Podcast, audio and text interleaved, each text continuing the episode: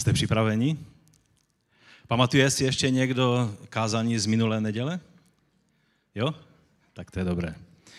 Minule jsme mluvili o tom, co může se stát modlou a také, co modlou není. Dnes budeme tak trošku pokračovat a budeme mluvit na téma Utíkejte před modlářstvím. Ale co to znamená? To je dnešní titul a přečteme si dvě místa z Nového zákona. Zopakuji jeden verš nebo dva verše z toho minulého textu a pak jeden nový, nový text eh, z prvního listu Jana. Takže nejdříve list Korinským, 10. kapitola, 14. verše. Proto moji milovaní, utíkejte před modlářstvím. Mluvím jako k rozumným. Sami rozsuďte, co říkám. A teď z listu, prvního listu Janova, z 5. kapitoly od 13. verše. Toto jsem napsal vám, kteří věříte ve jméno Syna Božího, abyste věděli, že máte věčný život.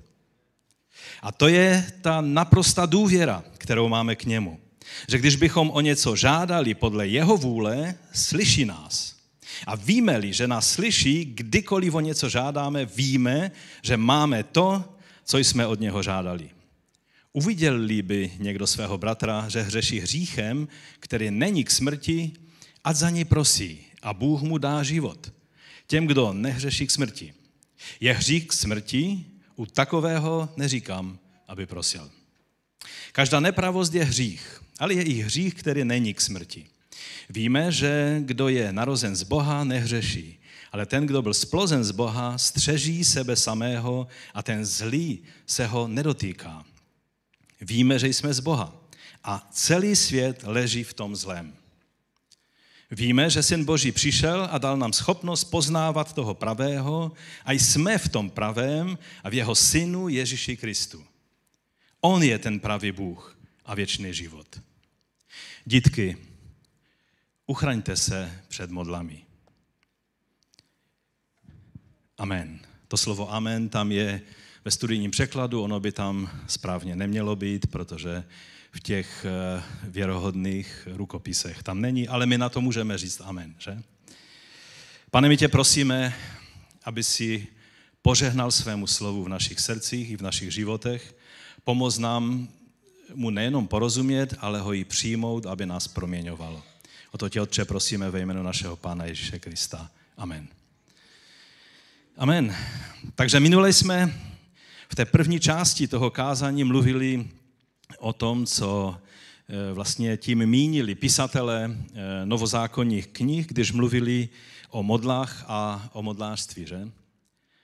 Eh, mluvili jsme v dost obecné rovině a mluvili jsme o tom, co, jak jsem řekl, co se může stát modlou v našem životě, co také modla není. K tomu tématu bych se chtěl dnes ještě trochu vrátit.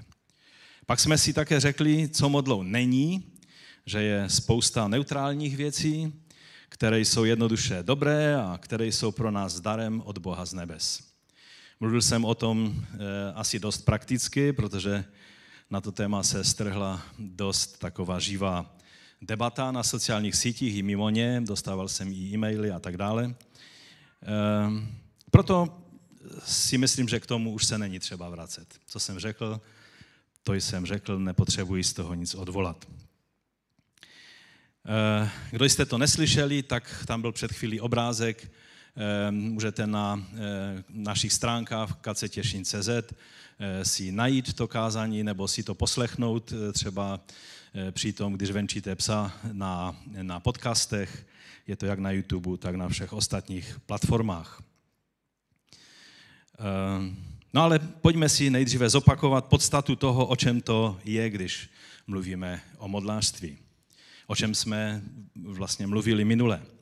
Tak zaprvé, když bychom hledali v Biblii hlavní problém, tak jsme si řekli, že eh, překvapivě pro mnohé lidi eh, to je právě modlářství. Ustívání model ovšem není jen, jak by se mohlo zdát, takové klanění se mrtvým předmětům. Eh, Bůh, víte, když o něm, on je ukázán jako žárlivý Bůh, který skutečně eh, ho naštve to, když jeho lidé uctívají modly, tak on nežádlí na mrtvé předměty. To by bylo zvláštní, kdyby on žádlil na nějaké kusy kamene a dřeva, že? Ale protože modlářství je uctíváním duchovních bytostí, které jsou ve vzpouře vůči Bohu, proto ta jeho žádlivost. Říkali jsme si o tom, že Bůh stvořil člověka na svůj obraz jako svého reprezentanta na této zemi. Ovšem člověk pod vlivem o něch konkurenčních duchovních bytostí, o kterých jsme už na tomto místě mluvili mnohokrát, eh, tak odmítli tuto bohem danou roli a začali vytvářet předměty, obřady, učení, která byla speciálním způsobem zasvěcena v takových těch speciálních obřadech a byla zasvěcena těm konkurenčním božstvům. V důsledku se vlastně lidé začali klanět stvoření místo stvořiteli, jak to mělo být. A poštol Pavel o tom takto mluví na začátku svého listu římským křesťanům. To je Římanům 1 od 23. verše, to přečteme, ale tam ten kontext je mnohem širší. Zaměnili slávu neporušitelného Boha za spodobení obrazu porušitelného člověka, ptáků, čtvernožců a plazu. Proto je Bůh skrze žádosti jejich srdcí vydal do nečistoty, aby navzájem zneuctívali svá těla.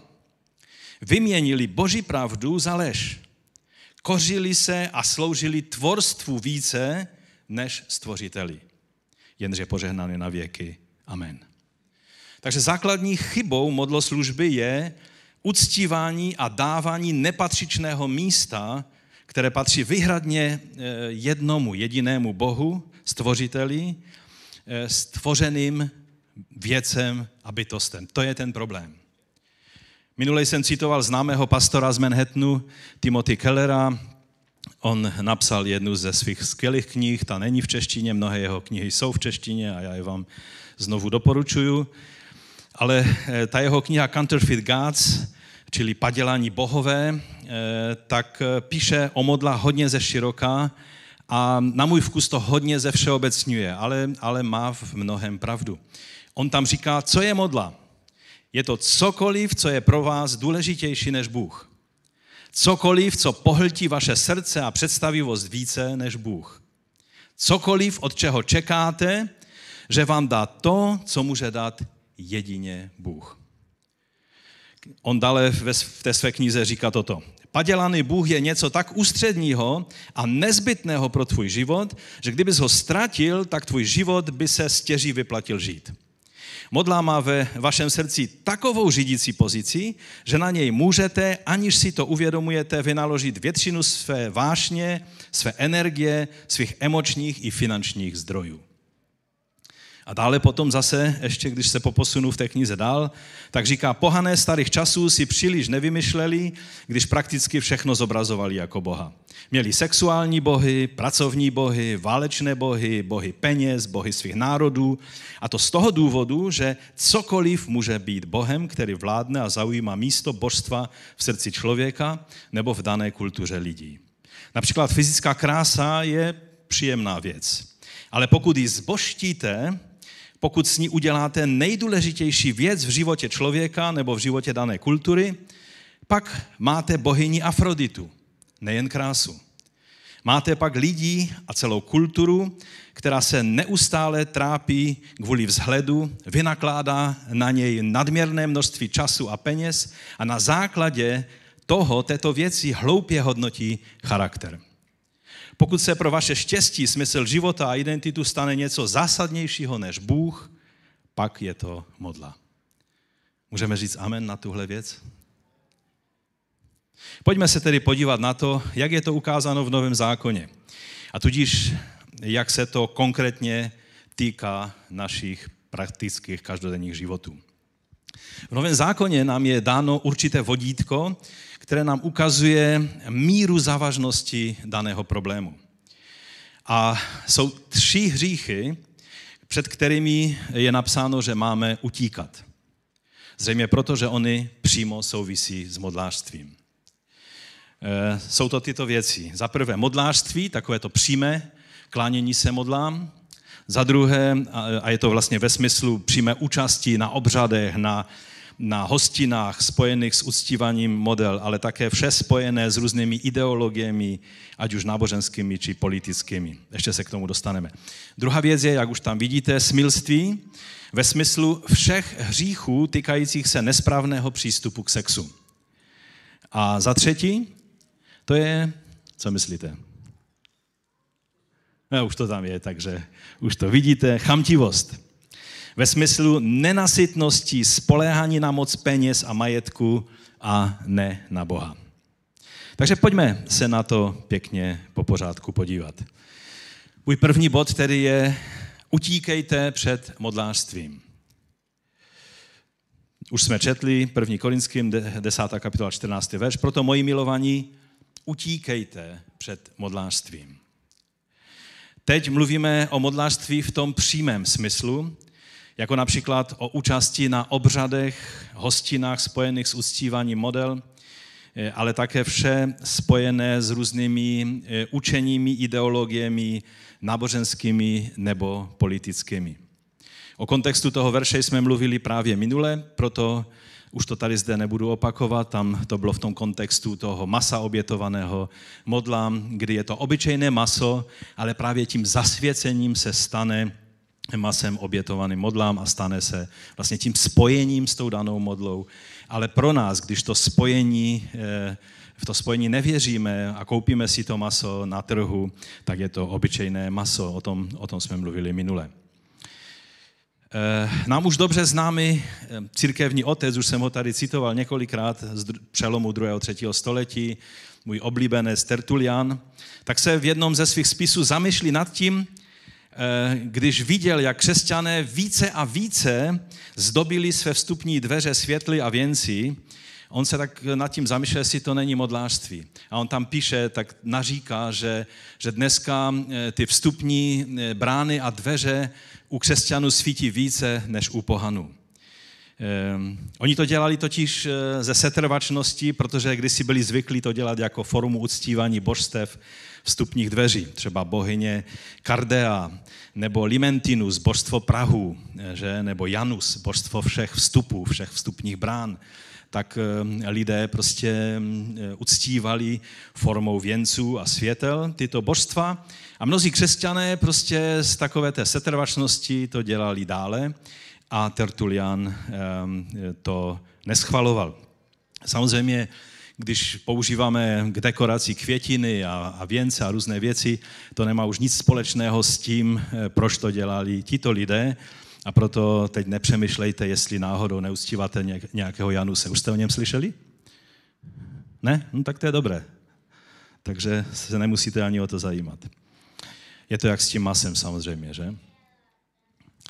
Eh, zde bychom ale mohli vyjmenovat některé věci, které se objevují hlavně v historických církvích, jako je zasvěcování obrazů svatých eh, ve speciálních obřadech, které, musím se přiznat, až příliš připomínají propojování těch model s jejich duchovními protěžky. Že? My jsme říkali, že se vytvořila modla nebo obraz a pak eh, pomyslně skrze, eh, skrze ústa nebo nos té, toho obrazu nebo té, té, té, té modly tak eh, vstupoval duch té, toho božstva, té bytosti a pak ten předmět už byl vlastně reprezentantem toho božstva na tomto světě a skrze něj pak šlo manipulovat to božstvo, a, ale muselo se to dělat přesně podle předepsaných obřadů, aby e, ti bohové nezničili e, ten náš svět, ale naopak ho udržovali a muselo se to dělat ve správný čas a tak dále a tak dále. A tyhle tyhle obrazy svatých a různé další předměty, které některé, některé církve používají a zasvěcují ně, některým svatým, tak až příliš připomínají právě to, tuhle věc. Tyto ikony eh, či obrazy pak slouží přesně stejným způsobem jako, jako prostředek ke kontaktování toho daného svatého, aby se za toho člověka přimlouval. Je to velmi zřetelný pohanský způsob přístupu, který se dostal do křesťanství. Ale když si teď tak říkáš ve svém srdci, no ti katolíci, koptové, ortodoxní, já nevím kdo všechno, ti jsou eh, poznamenáni pohanstvím a my jsme takoví ti evangelikálové, kterých se to netýká, tak si můžeme udělat eh, celý týdenní seminář o tom, jak pohanství proniká do života evangelikálních křesťanů. Pokud budete mít zájem, můžeme si to udělat. Někdy se modlou, když bych jenom jeden příklad použil, může stát doktrína. Ta naše jediná pravověrná doktrína. E, to říká vlastně Keller v té své knize. Modlářství má široký záběr v náboženských společenstvích, když je doktrinální pravda povýšena na pozici falešného boha. K tomu dochází, když lidé spolehají na správnost své nauky ohledně svého postavení před Bohem a nikoliv na samotného Boha a jeho milost. Je to jemná, ale smrtelná chyba. Víte, když si všimnete v Novém zákoně, co dělal pán Ježíš s těmi lidmi, kteří měli pocit, že na to kápli, že ví přesně, jak ty věci jsou, že mají Boha ochočeného, že ví přesně, co mají dělat, aby Bůh splňoval jejich požadavky, Bůh jim vždycky tu jistotu vzal. A lidem, kteří se třásli a říkali, nesmím ani pohledět k nebi, protože nevím, jestli jsem přijatelný pro Boha, těm otevíral do široka svou náruč. Není vám to povědomé? Je dobré, že vám to je povědomé, protože jestli Bůh něco nechce, to je to, abychom používali své učení nebo ty, ty prostě věci, o kterých jsme skalopevně přesvědčení, že tak jako Petr, když mu, když mu Duch Svatý ukázal, Petře, ber, zabíjej a jes. A on říká, ne, ne, pane, já jsem nikdy nic nečistého nejedl. On třikrát poučuje samotného Boha. Kolikrát si poučoval Boha ty? Vůbec nikdy? No to by si byl takový významný ukaz křesťana, kterému se to nepřihodilo. Spíše se nám to stává. Také velmi často pro mnohé křesťany v současné době v některých zemích, jako je Amerika obzvlášť, je modlou úspěch. Úspěch je to, čemu se musí podřídit ve sboru všechno. Počet, růst, význam, vliv, úspěch, to jsou věci, které se počítají. A ti lidé se tomu klánějí a Bohu se to nelíbí. No a co zbožňování některých vůdců a politiků? Mohu mluvit na to téma? No, budu v takové bezpečné vzdálenosti. Asi nemusím vysvětlovat situaci před druhou světovou válkou, kdy německý národ, včetně jeho mnohých církevních představitelů, dali místo Adolfu Hitlerovi, eh, které patří výhradně Bohu. Možná si říkáte, že to nebyli takoví ti opravdoví křesťané. Já vám musím říct, že to byli takoví křesťané, jako jsi ty a já. Když se eh, podíváme na výsledek, ten už dobře známe. Desítky milionů mrtvých. Dali prostor člověku plnému nepřátelské moci duchovní a kláněli se mu. Uctívali ho, vyvyšovali, spoléhali na něho, že on jejich národ dovede z, nebo vyvede z toho problému. Vždycky jsem slychával o našem dědovi, který měl hodně, on hodně cestoval do Německa, do Švýcarska, eh, že než ještě si pro něho přišlo gestapo, což bylo hned na začátku války, ale předtím, než ho vzali do koncentračního tábora v Dachau, tak napsal mnoho, mnoho dopisů svým německým přátelům, aby je varoval před Hitlerem a aby je upozorňoval, že Hitler je zhouba německého národa a nezáchrana. Ale oni tomu moc nevěřili. Pak na gestapu dostal všechny ty dopisy pěkně na hromadě zpátky. Když se ale podíváte do naší doby, také máme některé příklady. Musím vám říct, že i přes určitou sympatii s mnohými kroky eh, minulého prezidenta amerického eh, Donalda Trumpa, Eh, tak jsem byl zhrozen tím, jak v něj mnozí američané, žel i někteří moji přátelé, jak z něj udělali téměř mesiáše, záchrance křesťanské Ameriky. On učiní Ameriku znovu velikou. Myšleno tu naší křesťanskou Ameriku. A démon nacionalismu si tleskal a mnul ruce. Většina charizmatických proroků prorokovala, že bude nepřetržitě vládnout i v druhém volebním období, že jim to zjevil Bůh, mluvili podrobnosti k tomu. A když pak vyhrál Biden, tak oni stále tvrdili, že Bůh to ještě nějak zvrátí a že se to nakonec stane. No nestalo. A mnozí tito proroci z toho i přesto nečinili pokání. A lidé je znovu poslouchají. A znovu jim všechno baští. Jedním z vedoucích mesiánského hnutí, kterého jsem osobně potkal a velmi si ho vážím, eh, je to Ron Kantor. Eh, je to mesiánský žid eh, v Jeruzalémě. On měl v té vypjaté době zvláštní prožitek. To je fotka, jak jsme byli na hoře Skopus a dívali jsme se na Jeruzalém a, a také jsme se za Jeruzalém modlili. On jednoho dne, eh, když ještě bylo dlouho, dlouho před eh, volbama, tak jel v Americe, tak jel autem jako vždy do Jeruzaléma, do své kanceláře a cestou najednou pocítil velmi zřetelnou boží přítomnost eh, v tom autě. Kdo jste to zažili, tak víte, o čem mluvím. A, a Bůh mu tehdy jednoduše řekl, že Trump nebude dále prezidentem kvůli tomu, co z něj udělali američtí křesťané. Eh, on nechtěl ovlivňovat volby a proto se s tím prožitkem podělil pouze s několika svými mesianskými vedoucími. Mezi nimi byl Michael Brown, eh, Daniel Juster a další. A ti mu pak to proroctví potvrdili, že skutečně to mluvil eh, dlouhé měsíce předtím, než byly volby. No ale většina ostatních se vezla na vlně trumpismu a popírání covidu a někteří se vezou dodnes. Minule jsem mluvil o tom, že modlou se může také stát falešné pojetí Ježíše, jestli si vzpomínáte. Za kterým nestojí duch svatý, ale jiný duch, jiné evangelium. Je to jiné evangelium. Jako příklad se můžeme podívat právě na ten text, který jsme četli z prvního listu Jana.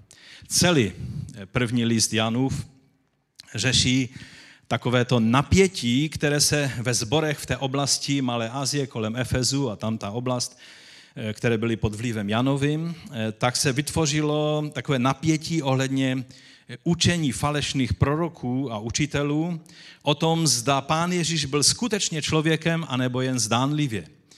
To byl začátek takového toho velice rozvinutého gnostického učení, o kterému se říká takzvaně doketismus, čili zdánlivě Ježíš byl člověkem, ale ve skutečnosti nemohl být člověkem, protože by nemohl položit dokonalou oběť, pokud by skutečně byl eh, eh, člověkem eh, a zároveň Bohem. To se přičilo tomu takovému řeckému dualismu, kterému byli tito lidé poplatní.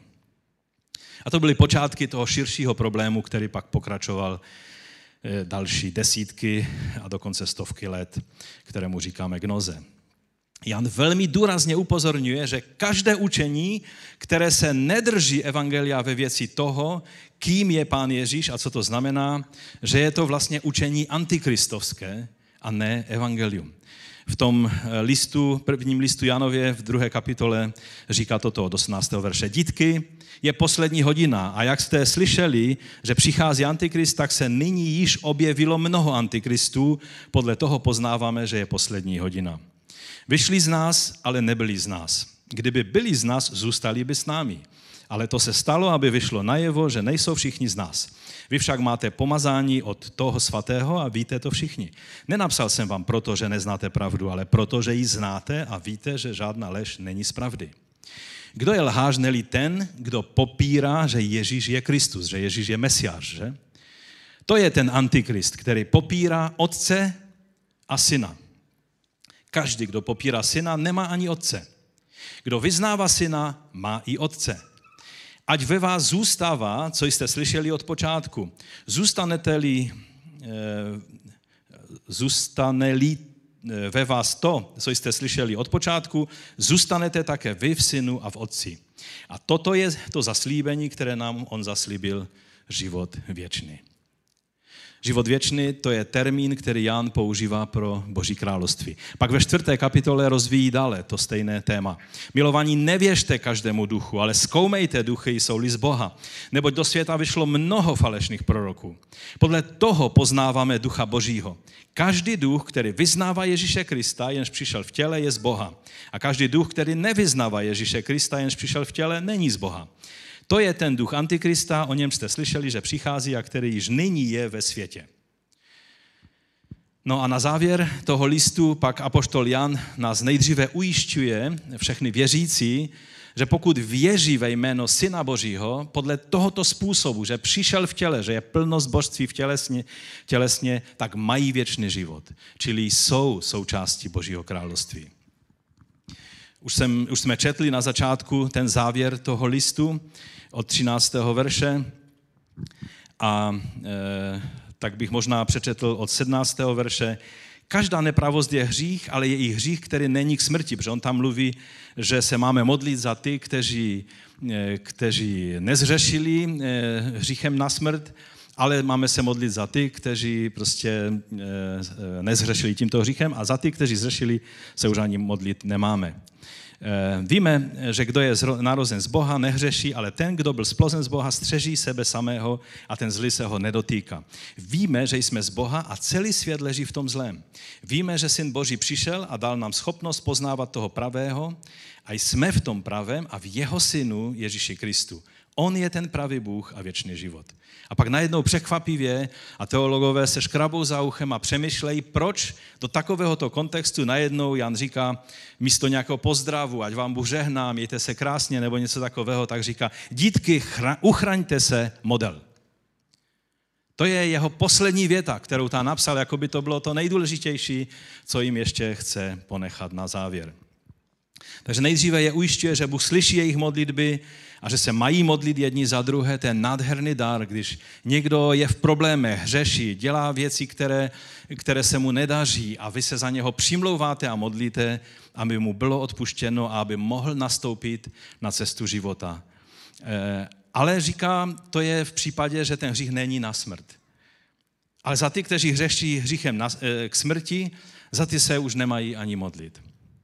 Kdo to je? Co to jsou za lidé, kteří zřešili na smrt? To jsou právě ti lidé, kteří se vydali cestou jiného evangelia, cestou falešného Krista.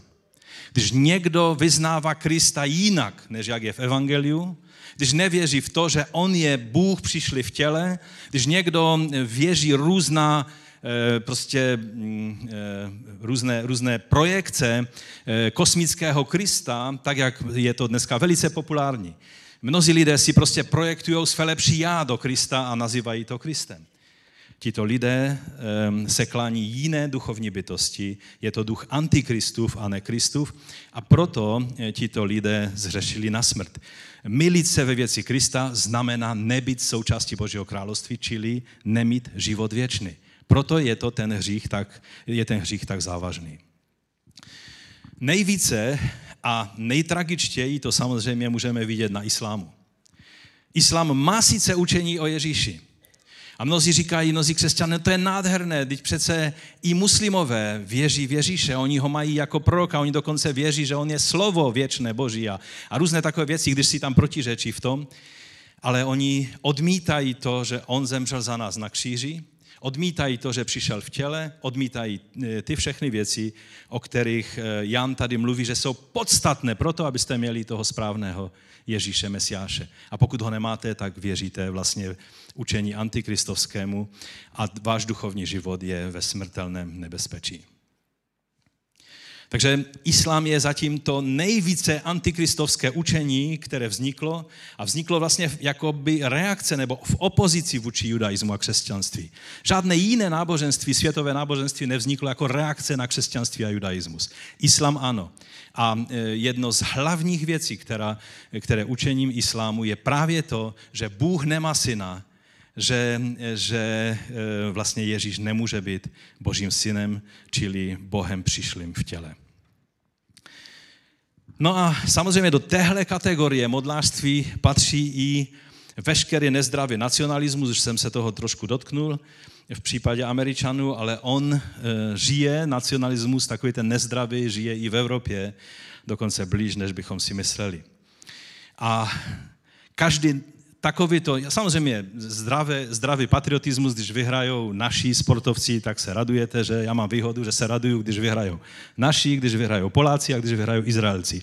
Takže mám vždycky trojnásobnou radost u sportu, ale to je takové zdravé, že? Ale pak je povýšení národnostní otázky na pědestal modly a začínají se lidé tomu klanět a je to, a je, je to průšvih. Je to uctívání šelmy říše tohoto světa, jak o nich čteme v knize Zjevení, a ne živého Boha. A proto Jan říká, víme, že jsme z Boha a celý svět leží v tom zlém, my ale patříme Bohu, my nepatříme tomu zlému, že? Čili my jsme v Božím království, ti, kteří nejsou e, součástí Božího království, tak jsou pod vlivem toho zlého. Čili to je e, ten první bod. Můj druhý bod je e, utíkejte před smilstvím. To je ten druhý hřích, před, který nám je ukázán v Novém zákoně, že máme před ním utíkat. Je to napsáno v 1. Korinském 6. kapitola. Nevíte, že vaše těla jsou údy Kristovými? Vez, vezmu tedy údy Kristovi a učiním je údy nevěstky? To ať se nestane. Nebo nevíte, že kdo se připojuje k nevěstce, je s ní jedno tělo? Neboť písmo praví, stanou se ti dva jedním tělem. Kdo se však připojuje k pánu, je s ním jeden duch. Tak to má být.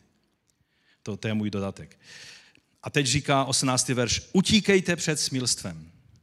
Každé prohřešení, kterého by se člověk dopustil, se netýká těla. Kdo však smilní, hřeší proti vlastnímu tělu. Nebo nevíte, že vaše, těla, eh, vaše tělo je svatyní svatého ducha, který je ve vás a kterého máte od Boha? Nevíte, že nejste sami svoji? Byli jste přece koupeni za velikou cenu. Oslavte tedy svým tělem Boha. To je Boží rada. To je rada Apoštola Pavla korinským křesťanům. Město Korint to velice potřebovalo, protože eh, dokonce v té době, když se říkalo, že ti lidé se korintí, tak to znamenalo, že, že páchali smilství, cizoložství a různé další věci, které se, eh, jsou sexuálními eh, nějakými uchylkami. Ehm, musel bych mluvit hodně dlouho, ale nedávno tady na to téma mluvil Benjamin, takže můžete si osvěžit jeho, jeho kázání na to téma. Ehm, chci zdůraznit, že eh, tady je řeč o tom, že každé vykročení v oblasti sexuality z Bohem daného rámce, to je vztahu muže a ženy v manželství, je uctíváním cizích božstev, které se takto nechávají uctívat, a to každou sexuální neřestí nebo zvraceností je kniha, kterou používá Teen Challenge. Pokud mě sledují teď lidé z Teen Challenge, tak vás zdravím. Pokud mě posloucháte na podcastech, tak také. Eh, a eh, je to kniha, která právě se týká té eh, problematiky a on jmenuje se U oltáře sexuální modly, kterou napsal Steve Gallagher. A vlastně ona celou tu otázku závislosti na nečistém sexu podrobně rozebírá. Pokud byste měli zájem si přečíst tu knihu, kontaktujte Teen Challenge. Je to totiž vždy stejný scénář. To, co Bůh stvořil jako dobré a požehnané, včetně sexuálního života, eh, ale každá ta dobrá a požehnaná věc má své jasně dané místo tak se ty konkurenční duchovní mocnosti snaží použít, znetvořit a zneužít vlastně ke svému uctívání.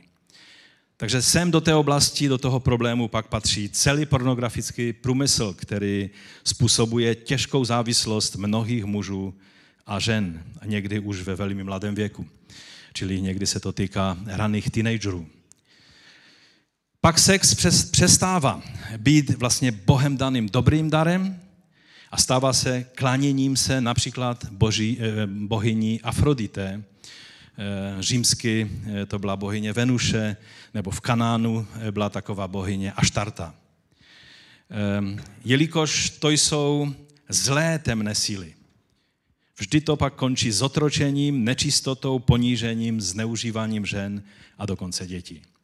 Víte, někdy možná ve škole, když jste se učili o řecké mytologii, tak ty bohyně jako Venuše a, e, a Afrodite, tak vám připadaly, zvláště klukům, takové prostě milé, hezké, že? A, a zdálo se vám, že, že, že ta jejich mytologie je docela taková přivětivá. Musím vám říct, že tyhle duchovní bytosti stojí za obrovským zotročováním lidí. Stejné božstva, stejná božstva pod jinými jmény byla uctívána ve všech kulturách. Přečtěte si něco o e, předastecké a majské e, kultuře e, Jižní Ameriky a o dalších věcech, které se dělalo, jak se desetitisíce lidí obětovalo právě takovýmto božstvům. Jak, jakým, jakým krutým způsobem se to dělalo, kdy se vytrhávalo srdce zaživa, aby ještě zatlouklo v té chvíli, aby prostě polilo tu oběť, kterou potřebovali. Ta stejná krutost byla i v Kanánu, ta stejná krutost byla často i v řeckém a římském prostředí, museli bychom o tom dlouho mluvit. A proto musíme si uvědomit, že když vykročíme mimo Bohem daný rámec toho, co Bůh v těch dobrých darech dal, tak vstupujeme na území velice krutých božstev, která nemají slitování. A když si přečtěte něco nebo zjistíte, jaká je situace s obchodem s novodobými otroky, ať už dívkami nebo, nebo dětmi, jak, jaké strašné úděly vlastně je čekají, pak mi dáte za pravdu, že to není nějaké milé romantické božstvo nebo nějaký andílek, který střílí šípy eh, zamilovanosti, ale že, že jsou to krutá božstva, duchovní bytosti, která nemají slitování. Ten bod zakončím eh, čtvrtou kapitolou prvního listu tesalonickým od třetího verše. Nebo toto je vůle Boží, vaše posvěcení, abyste se zdržovali smilstva. Aby každý z vás uměl zacházet se svou nádobou ve svatosti a úctě, ne v žádosti ve vášni jako pohané, kteří neznají Boha. Aby nikdo nepřekračoval meze a neklamal v této věci svého bratra, protože pán je mstitelem v těch všech věcech, jak, jsem, jak jsme vám také předem řekli a plně dosvědčili. Neboť Bůh nás nepovolal k nečistotě, nebrž k tomu, abychom žili v posvěcení. Proto, kdo toto odmítá, neodmítá člověka, ale Boha, který také do vás dává svého svatého ducha. Už předtím eh, Pavel v listu korinským říkal, že naše tělo je chrámem Ducha Svatého. To říká o našem tělu jako jednotlivce, ale to říká o nás i jako společenstvím zboru eh, nebo církve o těle Kristově, že jsme chrámem, domem Božím, chrámem Ducha Svatého. A to nás zavazuje. Duch Svatý nikdy nebude působit na místě, kde, je, kde se lidé klaní a uctívají skrze svoji závislost na nezdravém sexu právě božstva, která ovládají tuto oblast života. No a můj třetí bod je láska k penězům, předtím utíkej. První list Timoteovi, 6. kapitola. Neboť kořenem všeho zlého je láska k penězům. A někteří, kdo se po nich pachtili, zbloudili od víry a způsobili si mnoho bolesti. Čili když máte lásku k penězům, tak eh, to má dva kyžené výsledky.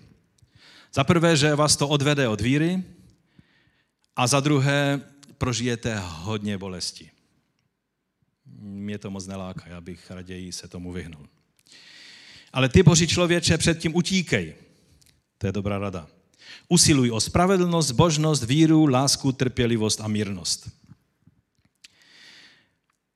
Víte, láska k penězům, eh, odborníci říkají, že eh, takoví ti pastorační odborníci, kteří, kteří prostě pastoračně slouží mnohým, mnohým lidem, tak říkají, že za nima chodí lidé s mnohými rostopodivnými problémy. Vyznávají ty nejstrašnější hříchy. Ale ne, nepotkal jsem někoho, kdo by řekl, jo, ano, eh, chodí za mnou také lidé, kteří vyznávají, že mají lásku k penězům a že peníze jsou jejich modla. To je totiž tak zakuklený problém, že většina lidí si to buď nepřizná, anebo si to ani neuvědomuje. Ta modla se umí dobře skrývat. List Koloským, třetí kapitola. pátý verš. Umrtvěte tedy své údy, které jsou na zemi. Smilstvo, nečistota, vášeň, zlou žádost a lakomství, které je modloslužbou. To je na několika místech eh, napsáno, že je to modloslužba a měli bychom spozornět. Ještě jednou se vrátím eh, ke Kellerovi. On říká, že velká ekonomická krize v letech 2008 až 2009 odhalila to, čemu se dnes říká kultura chamtivosti. To se popisuje prostě naši dobu. Už dávno svatý Pavel napsal, že chamtivost není jen špatné chování. Chamtivost je modloslužbou, napsal v listu Koloským 3.5, to, co jsme četli. Varoval, že peníze mohou nabrat božské vlastnosti a náš vztah k ním se potom blíží uctívání a klanění.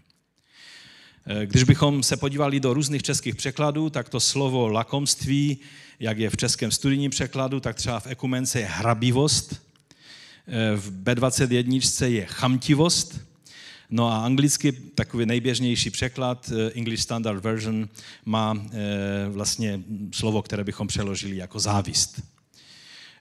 Řecky je to pleonexia a, a doslova to znamená chtít mít víc. Hlavně to, co patří jiným a ne mně. Je mnoho eh, významů toho slova, ale eh, to si můžete třeba doma prostudovat.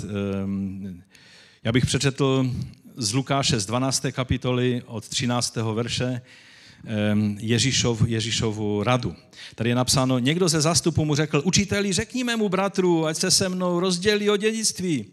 A on mu řekl, člověče, kdo mě ustanovil nad vámi soudcem nebo rozhodčím.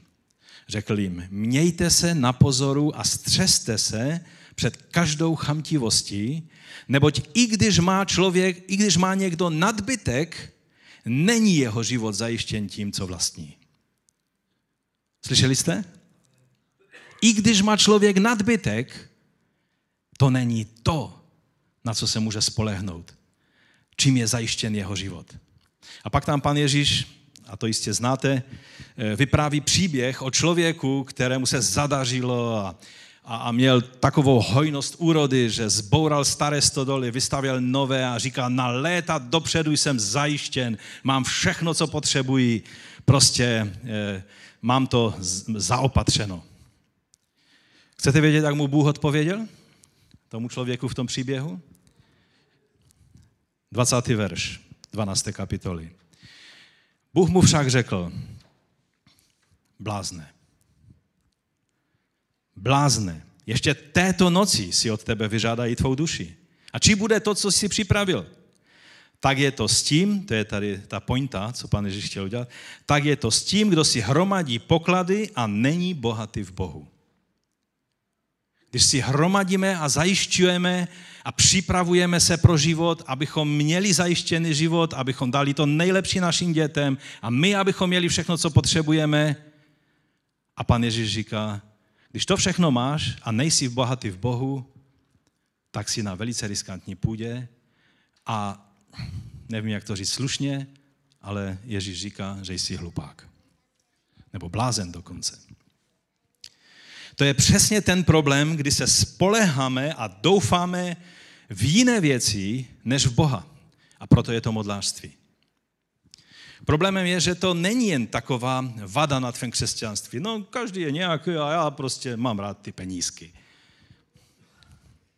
To není jen takový, taková nějaká drobná vada na tvém křesťanství. Pokud se někdo klaní Bohu chamtivosti a závisti, neklaní se živému Bohu. Buď, pane Ježíš říká, buď se kláníš Bohu, nebo se kláníš mamonu. Nemůžeš sloužit dvěma pánům. Nejde to, aby si, měl, aby si měl respekt a očekával zajištění od obou ve stejný okamžik. Buď sloužíš jednomu, nebo druhému.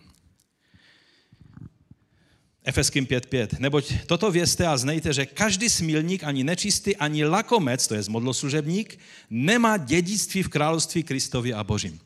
To je věc, která ohrožuje tvou pozici v království Božím. Pokud se kláníš Bohu mamonu, pak tvé místo v Božím království je ohroženo. Protože Bůh nebude tolerovat modly v našem životě. Do té stejné kategorie patří i Bůh jménem břicho. Víte o tom, že takový Bůh existuje? Filipským třetí kapitola od 18. verše. Neboť mnozí z nich, jsem vám často říkal, a není to pravým s pláčem, žijí jako nepřátelé Kristova kříže. Tady se dostáváme k tomu učení království ve tvaru kříže. Eh, když byste nevěděli, o čem mluvím, tak máme několik náct kázání na to téma na našich stránkách. Prostě nést svůj kříž a následovat Ježíše je klíčová věc. Eh, Pan Ježíš říká, že kdo by chtěl jít za ním a nebrat svůj kříž nebo nenést svůj kříž, tak ho není hoden. Ten člověk se vzdává tím Krista. A, a, a Pavel tady říká, že žijí jako nepřátelé Kristova kříže, jejich koncem je zahynutí a jejich bohem je břicho. A jejich sláva je v jejich hanebnosti. A ti myslí na to, co je pozemské.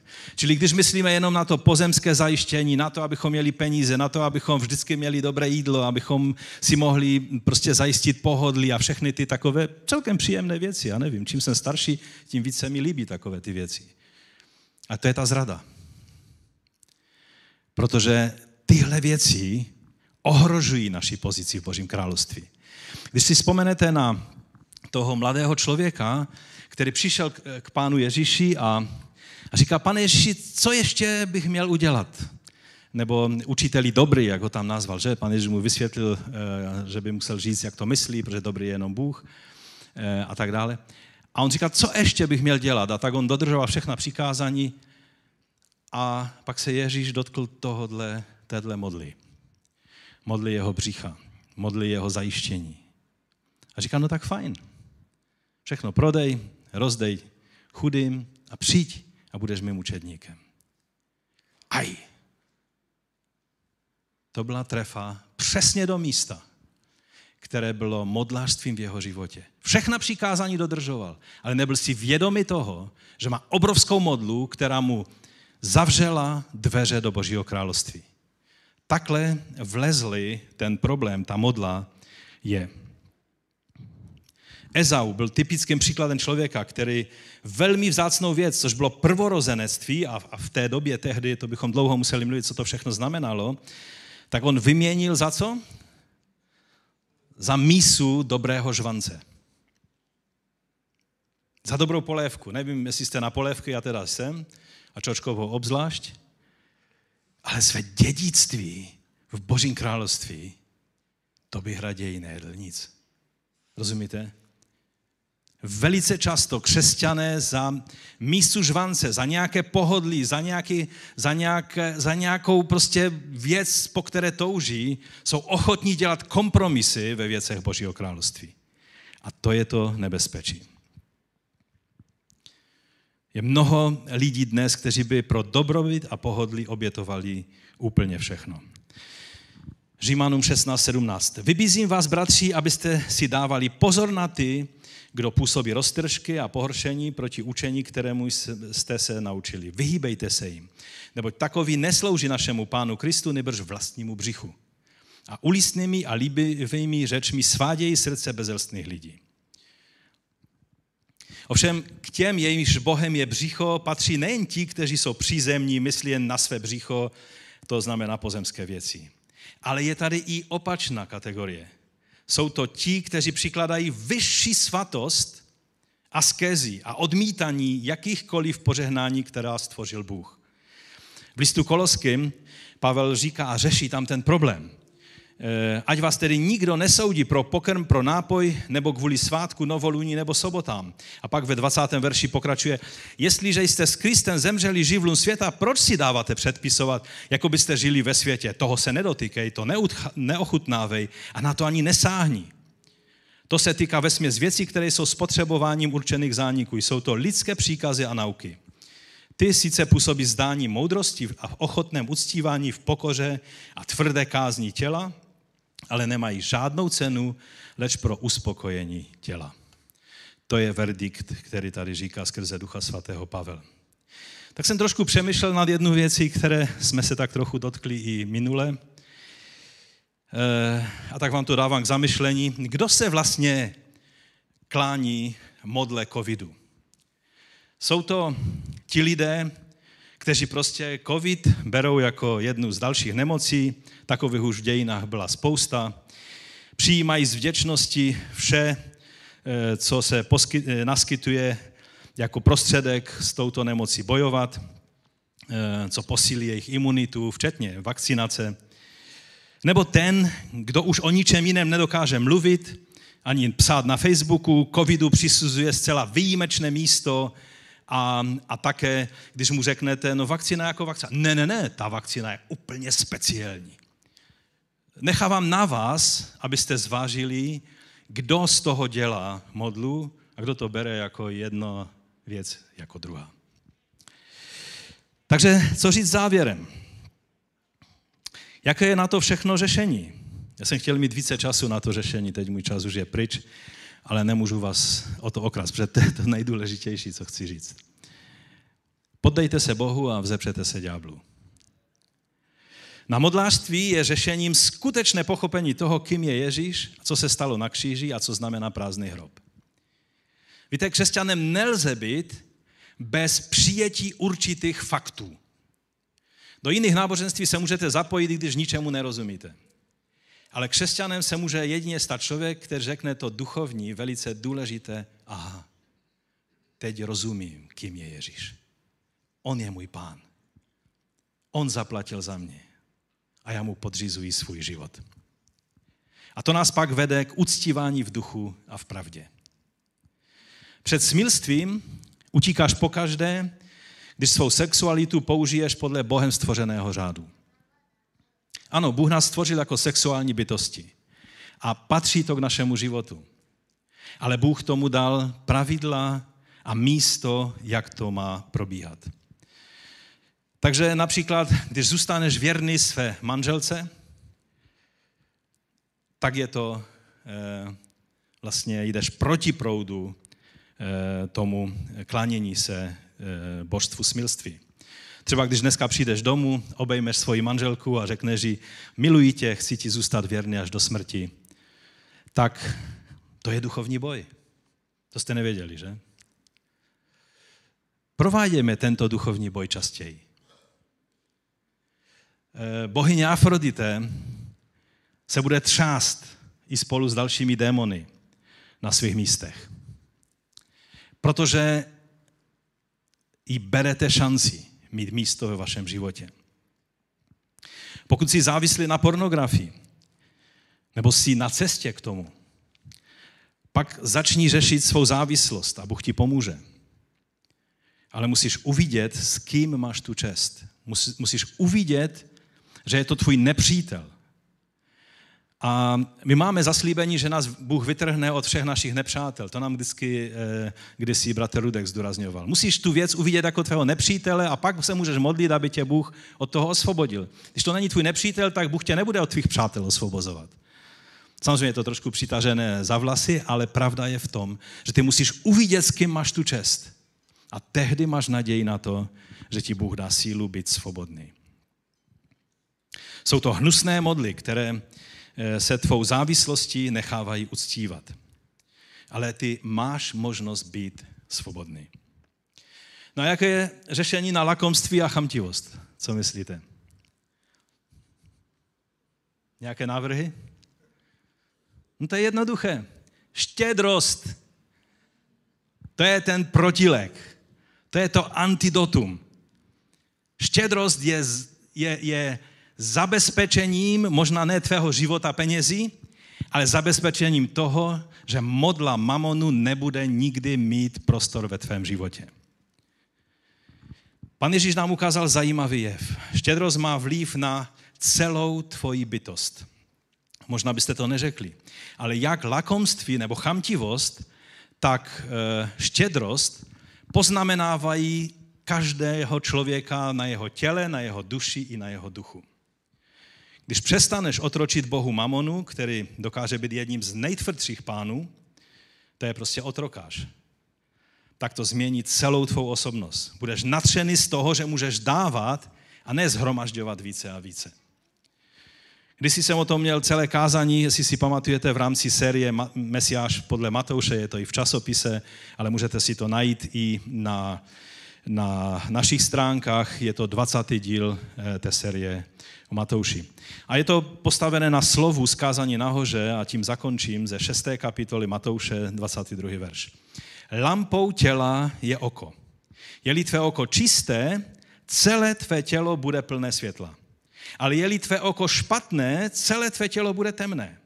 Je-li tedy i světlo v tobě tmou, jak velká je pak temnota. Nikdo nemůže být otrokem dvou pánů. Buď budete eh, totiž jednoho nenávidět a druhého milovat, nebo se k jednomu upnete a druhým pohrdnete. Nemůžete sloužit Bohu i mamonu. Víte, byla doba, kdy teologové a všichni možní experti a taky facebookoví kutilové teologičtí dumali nad tím, co znamená eh, to, to, to čisté oko a to eh, zlé oko. Ehm, a vymýšleli se všelijaké New Age teorie na to téma. Pravda je ovšem velice jednoduchá. Každý, kdo má nějak povědomí o judaismu z období druhého chrámu, to znamená z té doby, když pán Ježíš mluvil kázání nahoře, tak ví, že to bylo prostě rčení, nebo to byl obrat, kterým se označovalo štědrého člověka, ten, kdo má jasné nebo čisté oko, a ten, kdo je hamižný, lakomý, chamtivý, tak je to člověk, který má zlé oko. A z toho se samozřejmě na Blízkém východě eh, vytvořila celá, celá věda, ale já vám chci říct, že tady je jasný důkaz toho, že tvoje štědrost nebo lakomství ovlivňuje celou tvoji bytost, tvůj život, život lidí, kteří přicházejí s tebou do kontaktu. A proto protilek na na to, aby e, tvým Bohem nebyla láska k penězům, tak je štědrost. Že tvou radostí je dávat. A když dáváš více, Bůh ti možná svěří více, abys měl e, možnost více dávat. Povstaňme k modlitbě.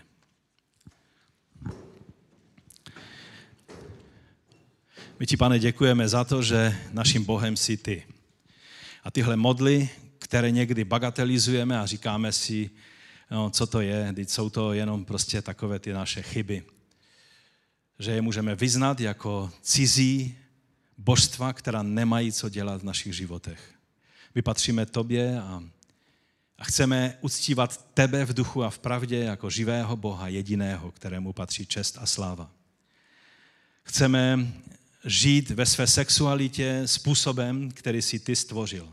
My ti děkujeme za tento dar ale prosíme tě, dej nám milost, abychom žili podle tvého věčného záměru s touto věcí.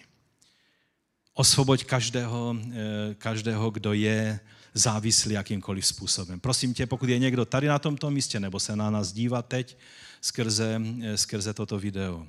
Pane, dej milost k rozhodnutí ohledně hledání osvobození z této věci. Ať tě hospodin osvobodí a ti dá svobodu, která je jedině v synu.